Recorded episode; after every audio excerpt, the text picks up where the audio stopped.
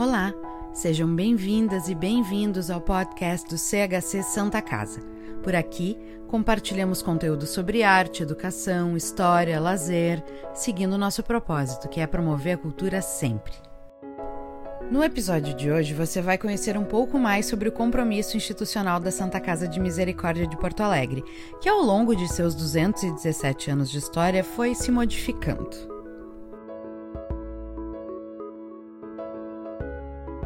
Orientar as ações pelos princípios da ética e da moral. Ter compaixão com todas as pessoas. Atender a todos com igualdade e justiça oferecer atenção e cuidado humanizado em todos os momentos, preservar a memória, entender o presente e construir o futuro, preservar a imagem de credibilidade perante nossos parceiros e sociedade e empreender e inovar através do desenvolvimento, do ensino e da pesquisa. Esses são os atuais valores que apresenta o compromisso institucional da Santa Casa de Misericórdia de Porto Alegre. Porém, ao longo de seus 217 anos de história, a Santa Casa passou por diversas mudanças nesse aspecto. No século XIX, a administração da Misericórdia porto-alegrense era subsidiada pela Confraria Caritativa. Com o objetivo de formalizar a estrutura organizacional, foi criado, em 1827, o Compromisso Institucional. Seguindo os preceitos das demais misericórdias, nesse documento encontram-se os direitos e deveres da Irmandade, composta majoritariamente por figuras públicas com grande influência social, econômica e política no Estado. Dentre os atos de caridade aos pobres, o compromisso institucional era baseado nas 14 obras da misericórdia, que são mandamentos filosóficos de São Tomás de Aquino e Santo Agostinho. As obras espirituais e corporais são: das obras espirituais. A primeira é ensinar o simples. A segunda é dar bom conselho a quem pede. A terceira é castigar com caridade os que erram. A quarta é consolar os tristes desconsolados. A quinta é perdoar a quem nos errou. A sexta é sofrer as injúrias com paciência. A sétima é rogar. E as sete corporais são as seguintes: a primeira é remir os cativos e visitar os presos. A segunda é curar os enfermos. A terceira é cobrir os nus. A quarta é dar de comer aos famintos. A quinta é dar de beber aos que hão de sede.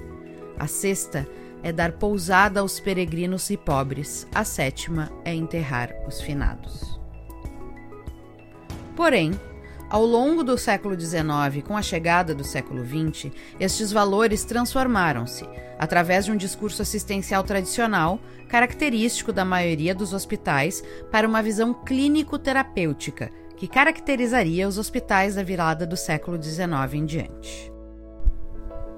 Essa mudança se desenvolveu de maneira paralela às mudanças comportamentais e sociais do período, marcado pela racionalização científica em diversas e abrangentes áreas da atuação humana, que ocorria não só em Porto Alegre, mas em diversos lugares do mundo, por certo, em estágios mais ou menos avançados, infringindo mudanças diretas e indiretas nas concepções e nos valores éticos e morais da sociedade.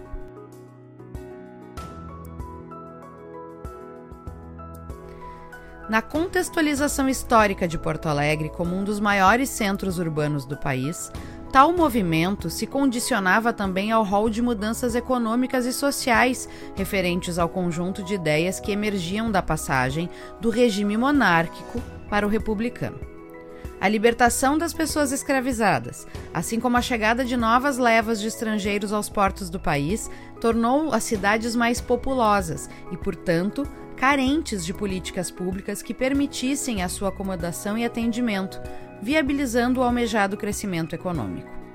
Embora a população negra já estivesse inserida no contexto da sociedade de forma latente, agora, no entanto, deveria ser incorporada a ela de forma juridicamente distinta, alcançando assim a cidadania plena em direitos e deveres, em pé de igualdade aos imigrantes.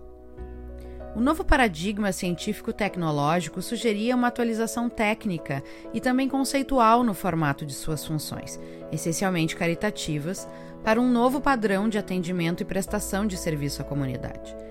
Esse aumento populacional demandou uma ampliação de atendimento do hospital, contratando, por assim dizer, as irmãs franciscanas de caridade, que por um longo período, em torno de 30 anos, coordenaram a administração interna da misericórdia, ou seja, a solução apresentada foi a de perpetuar a diretriz assistencial caritativa de cunho religioso como pilar moral da sustentabilidade da instituição, assegurando o provimento das doações, principal fonte de renda da Irmandade.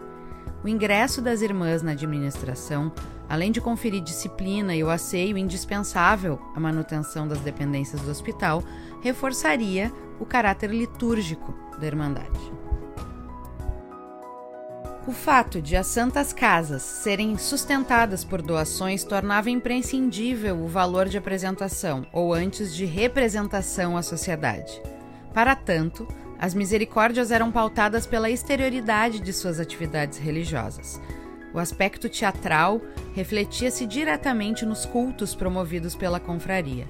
Assim, em 1901, a Capela do Senhor dos Passos foi considerado o centro de culto da capital gaúcha, sobrepondo-se até mesmo em importância à Igreja da Matriz. A religiosidade ostentatória do período fazia de uma instituição como a Santa Casa o cumprimento de diversos papéis sociais, pois além de oferecer abrigo aos pobres e enfermos, era sustentada pelas doações de fiéis que assim cumpriam seus deveres da caridade e garantiam seu lugar no reino dos céus e nas hierarquias terrenas. Essa economia de trocas, que conferia legitimidade e respeitabilidade à Irmandade, consistia como polo de referência e mesmo coação das representações e ações dos indivíduos. Reforçava a importância da presença das irmãs na administração, configurando o próprio caráter das misericórdias, garantindo assim o exercício de caridade através das doações. As doações não eram apenas um ato de caridade pela contribuição financeira direta à misericórdia para sua manutenção, mas também se configuram como a satisfação da necessidade espiritual e religiosa da sociedade em conservar e sustentar tal instituição como um voto de fé e confiança naquilo que ela representa, o que conferia a toda a estrutura filantrópica e a seus representantes um lugar de honra na sociedade, um prestígio político e, portanto, poder. As doações, advindas das mais variadas camadas da população, representavam também o crescimento da cidade, seu desenvolvimento social e econômico, assim como seu progresso científico. E foram exatamente esses aspectos de desenvolvimento que catalisaram a mudança no discurso assistencial que conduziu a uma subsequente demanda de complexificação do hospital. A criação da Faculdade de Medicina e sua equiparação às outras faculdades do país em 1900, a partir da fusão da Escola de Farmácia e do curso de partos que funcionavam na Santa Casa, são de grande importância no desenvolvimento da cidade. A formação de médicos nas suas dependências difundiu um novo olhar sobre a estrutura de todas as alas de atendimento e profilaxia, refletindo-se nas teses de conclusão de curso dos alunos residentes, que não poupavam críticas à má condição clínica e à situação decrépita dos espaços específicos. Foi esse deslocamento da intervenção médica do corpo para o meio que permitiu historicamente a emergência do hospital médico, ou seja, a sua função propriamente dita como conhecemos hoje. Inicia-se neste período um embate entre ciência e fé católica. As críticas enunciadas nos trabalhos da faculdade tinham repercussão direta nas irmãs e na própria provedoria. As defesas das teses dos alunos criticando a administração e as irredutíveis irmãs, assim como os debates em favor da disciplinarização médica do hospital, eram construídos pela imprensa republicana como verdadeiros acontecimentos na cidade.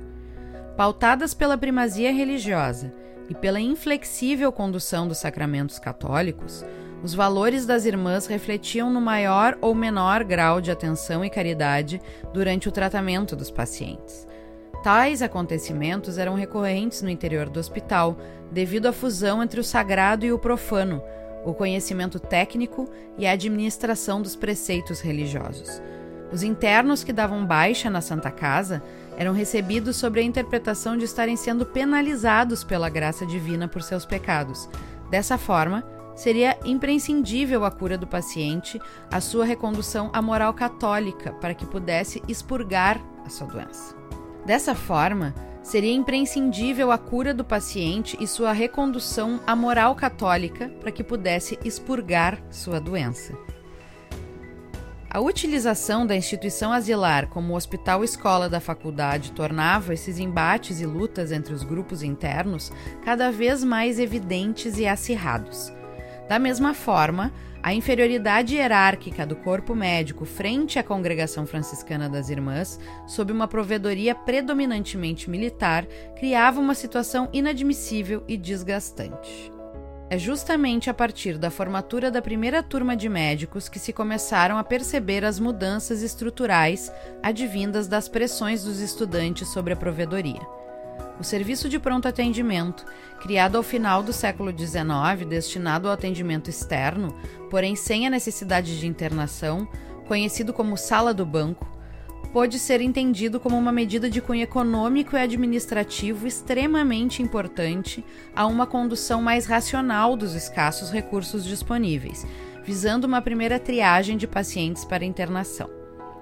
Observam-se melhorias internas promovidas durante o período de provedoria de Antônio Soares de Barcelos, que já primava pelo rigor, pautado pelos preceitos científicos do positivismo típico da academia militar intervenções de cunho mais técnico especializado, que hoje seriam consideradas óbvias, como a construção do bloco cirúrgico especializado, separadamente dos demais, e a utilização de princípios básicos de anestesia e da asepsia, assim como a criação de um pavilhão específico para os tuberculosos, começam a ser introduzidas a partir de 1914. A partir do momento que a misericórdia se tornou uma extensão da pesquisa da faculdade, se aspirou à disciplinarização médica do hospital, apontando seus erros e modificando, portanto, os objetivos originários da instituição no calor das convicções acadêmicas. Afinal, a Santa Casa se havia tornado como desenvolvimento das disciplinas médicas, o laboratório onde facultavam diariamente grupos de estudantes a versarem sobre suas experimentações, conferindo autoridade às suas competências e, principalmente, o lugar institucional onde indicavam os critérios de cura que atestavam sua ciência. Iniciava uma mudança das estruturas de pensamento da época. A ciência médica ainda era encarada como a arte de curar, em estágio de recente comprovação e aceitação pela sociedade, e estava inserida em um antigo hospital asilar de assistência, uma fortaleza de caridade e religião administrada por uma congregação franciscana, cujo objetivo principal, além de confortar os pacientes em suas últimas horas, era evangelizar e encaminhá-los a uma boa morte ungida pelos devidos sacramentos. Após o provedor Coronel Antônio Soares de Barcelos retirar-se do cargo por motivos de saúde em 1915, foi escolhido para o cargo o Dr. Dioclésio Pereira, eleição comemorada pelo corpo médico e saudado pelo Dr. Sarmento Leite, então diretor da Faculdade de Medicina. O médico empossado promoveu as mudanças esperadas, algumas no próprio ato da posse, como a abertura do hospital aos facultativos e professores da Escola Médico-Cirúrgica, medida que pôs um ponto final entre uma antiga desavença científica e política entre as duas instituições de ensino. Além disso, Pereira nomeou um médico como diretor-geral do serviço sanitário do hospital, função antes exercida pelas próprias irmãs, além de estabelecer um número máximo de admissão aos doentes: 370. Em 1919, o Dr. Vitor de Brito sucedeu Dioclésio Pereira na provedoria, quando então foi aprovado seu almejado regulamento do serviço sanitário do hospital, em que já na primeira página se apresentava uma nova subordinação hierárquica, com sete níveis, incluindo diretor, vice, médicos internos, diretores e adjuntos de enfermaria e consultório, internos e, por fim, a superiora, as irmãs enfermeiras, os enfermeiros e as enfermeiras. A nova misericórdia não seria mais o centro de uma caridade restrita emanando da infinita providência, mas um hospital médico, disciplinado, pautado pela clínica e pela terapêutica, voltado à cura e à reintegração de seus pacientes com qualidade e eficiência, que atenderia a sociedade de acordo com suas possibilidades, visando a otimização de seus serviços. A releitura de seu padrão assistencial caritativo conduziu a Santa Casa ao aperfeiçoamento e à atualização, o que reafirmou sua presença, sua importância e sua solidez no interior da sociedade porto-alegrense. E esse foi mais um episódio do podcast do CHC Santa Casa, que foi produzido através de materiais do acervo histórico da instituição e trechos do artigo A Mudança no Discurso Assistencial Vigente na Santa Casa de Misericórdia de Porto Alegre, 1898 a 1919, de Zíngaro Homem de Medeiros. CHC, sempre contribuindo para que mais cultura chegue a toda a comunidade. Quer vir com a gente nesse propósito? Então faça parte, contribua. Saiba mais em www.chcsantacasa.org.br barra apoie. O CHC Santa Casa tem o patrocínio de Dorf Quetal, Facta Financeira S.A. e Florence, apoio de Bode Pasa, Dr. Clean, Ercosul Alimentos e Mirador Spare Parts financiamento da Lei de Incentivo à Cultura, Secretaria Especial da Cultura, Ministério da Cidadania e Governo Federal.